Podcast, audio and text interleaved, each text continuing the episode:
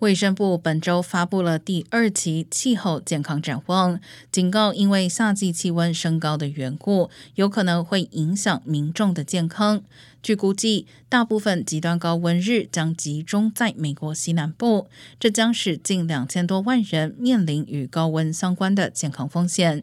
而在全国一百三十二个县中，预计六月份出现极端高温的天数将超过五天。对于内陆大部分地区来说，六到八月气温将比往年平均气温高一点八至三点六度。中西部地区的气温预计将比往年正常值高出三点六到五点四度。报告并且称，暴力、犯罪和自杀案件可能会随着气温升高而增加，与气候变化相关的抑郁和焦虑发病率也会提高。